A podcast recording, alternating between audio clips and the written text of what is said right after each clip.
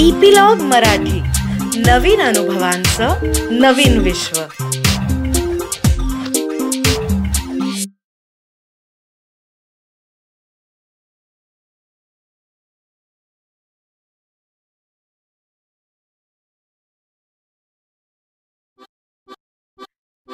नमस्कार मी रीमा अमरापूरकर.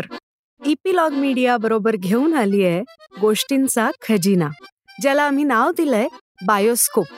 या बायोस्कोप मधून आपण ऐकणार आहोत विविध ढंगी विविध रंगी गोष्टींचा खजिना जो महाराष्ट्रातल्या कानाकोपऱ्यातल्या लेखकांनी आपल्यासाठी तयार केलाय. आज जी आपण गोष्ट ऐकणार आहोत त्याचं नाव आहे प्रसाद आणि ती लिहिली आहे आकाश पांढरे यांनी. बीड जिल्ह्यातील एका खेड्यात माझं बालपण गेलं. शहरापासून दूर पण खाऊन पिऊन सुखी असं हे गाव. अडबंगनाथ हे ग्रामदैवत गावकऱ्यांचं श्रद्धास्थान. भंडारा जत्रा हरिनाम सप्ताह महिन्याची एकादशी असे ठरलेले उत्सव मोठ्या उत्साहानं साजरे केले जायचे. कीर्तन प्रवचन अधूनमधून व्हायची. हरिपाठ व पारायण तर नित्याचेच. पर्यायानं अनेक बाबा बुवा भगत यांचं गावात येणं जाणं असायचं.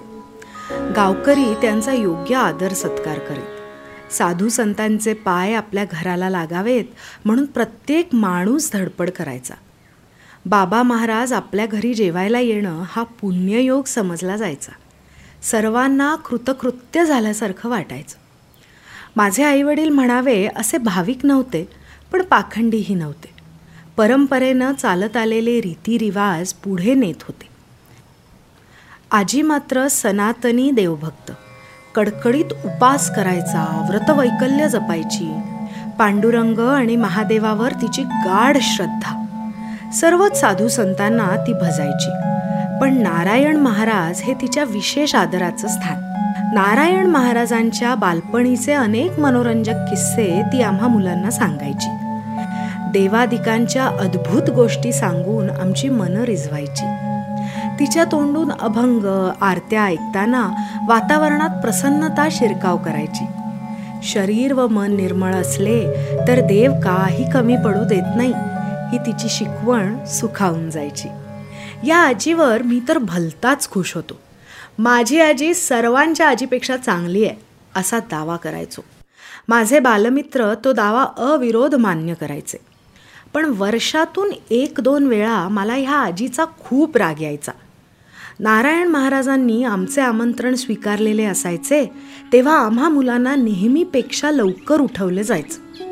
आई आजी भल्या पहाटेच कामाला लागलेल्या असत. शेजारच्या आयाबाया मदतीला येत. सकाळीच आजीचा आदेश सुटायचा. पोरांनो आपल्याकडे महाराज जेवायला यायचेत. आजचा दिवस आंघोळीला नदीवर जा. नदीवरून आल्याबरोबर कढईभर पोहे आमच्या पुढे मांडून आजी म्हणायची एवढे पटकन खा आणि खेळायला जा. महाराजांचं जेवण होईपर्यंत परत येऊ नका. दोन अडीच तास खेळून परत घरी आल्यावर आम्ही विचारायचो आजी जेवायला किती वेळ आहे? आलंय चावरत थोड्या वेळानं या. चला पळा.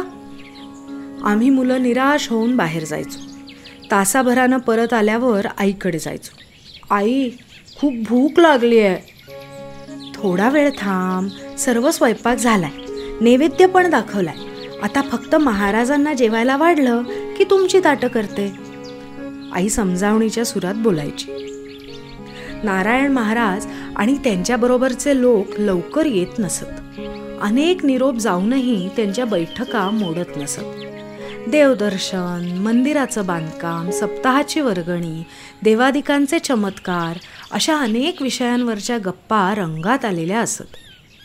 बारा एक वाजले तरी त्यांचा पत्ता नसे. मी तर जाम वैतागून जायचो. शिळ्या भाकरीचे तुकडे चटणी स्वतःच्या हातानं घेऊन खायला बसायचो. पण आई ते खाऊच देत नसे. अरे थोडा थांब. महाराजांना वाढलं की लगेच बस. अगं किती वाट पाहायची? ते येतील तेव्हा जेवतील. मला एक चपाती आणि कुरडई पापड तर दे. एवढंसच का? पोटभर खा. पण महाराजांचं जेवण होईपर्यंत उष्ट करू नकोस. पण आई कुरडई पापड आणि चपाती बाजूला घेऊन खाल्ली तर सगळा स्वयंपाक उष्ट कसा होईल? तसं नसतं. अगोदर खाल्लं तर उष्ट होतच. पण मी म्हणते थोडा वेळ थांबल्यानं काय होईल? या संवादानंतर रागा रागानं पाय आपटीत मी बाहेर जायचो. नदीवरच्या कातळावर बसून विचार करायचो. लहान मुलं म्हणजे देवाघरची फुलं असं नेहमीच म्हणणारी आई आणि आजी असं का वागतात? स्वतंत्र एका ताटात घेऊन खाल्लं तर सर्व अन्न उष्ट कसं होतं? दुपारी दोन अडीच वाजता नारायण महाराज यायचे. सोबत दहा बारा जणांचा लवाजमा असायचा. महाराजांना भेटायला येणाऱ्यांनाही आग्रहानं जेवू घातलं जायचं.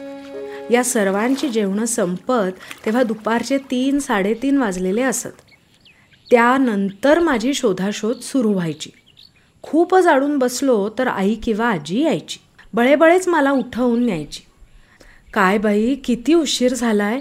पोरांना खूपच भुका लागल्या असतील. असे सहानुभूतीचे उद्गार निघायचे.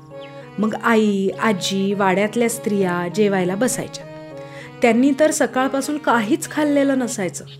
पण अगोदर आम्हा मुलांना वाढायच्या. किती कमी स्वयंपाक होता. इतकी माणसं जेवली तरी अजून शिल्लक आहे. आई कौतुकानं इतर आयाबायांना सांगायची. महाराजांचा हात लागल्यावर कधी कमी पडत नाही. आजी भक्तिभावानं बोलायची. पण खरा प्रकार वेगळाच असायचा. मुळात त्या दोघींच्या हाताला थोडं येतच नसे. चार पाच जणी सकाळपासून स्वयंपाकाला लागलेल्या असत.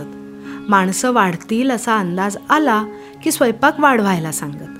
पण जेवताना हे सर्व त्या विसरलेल्या असत. कुरडई पापड भजी यांनी गच्च भरलेलं ताट महाराजांना दिलं जायचं.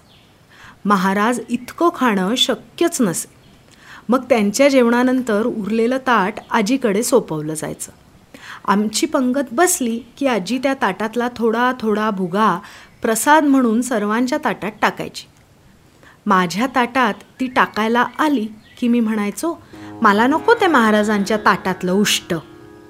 श असं बोलायचं नसतं. हा प्रसाद आहे.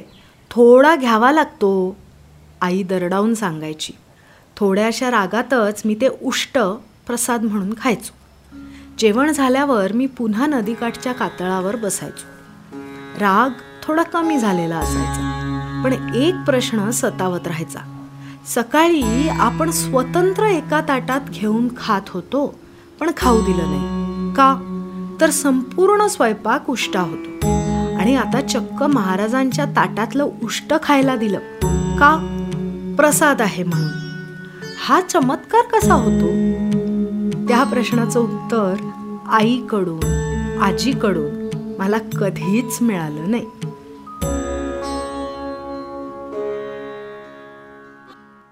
तर एवढीच होती आजची गोष्ट. आणि लवकरच आम्ही पुढची गोष्ट घेऊन येऊ आणि त्याची माहिती तुम्हाला मिळण्यासाठी इपिलॉग मीडिया वेबसाईटवर किंवा तुमच्या आवडत्या पॉडकास्ट ॲपवर जसं की Jio Saavn Apple Google podcast Castbox याच्यावर तुम्ही आम्हाला सबस्क्राईब करायला विसरू नका. आणि तुमच्या मित्रमंडळींबरोबरही हा अनुभव नक्की शेअर करा आणि त्यांनाही सबस्क्राईब करायला लावा. म्हणजे तुम्हाला एकत्र ह्या अनुभवांची मजा लुटता येईल. तसंच सोशल मीडियावर ॲट इपिलॉग मीडिया मध्ये कमेंट्स किंवा डीएम नक्की करा. आणि जर तुम्ही ॲपल डिव्हायसेस वापरत असाल तर ॲपल पॉडकास्टवर आम्हाला रेट करायला विसरू नका. म्हणजे इतरांनाही कळेल की कशी मजा येते या गोष्टी ऐकताना. धन्यवाद.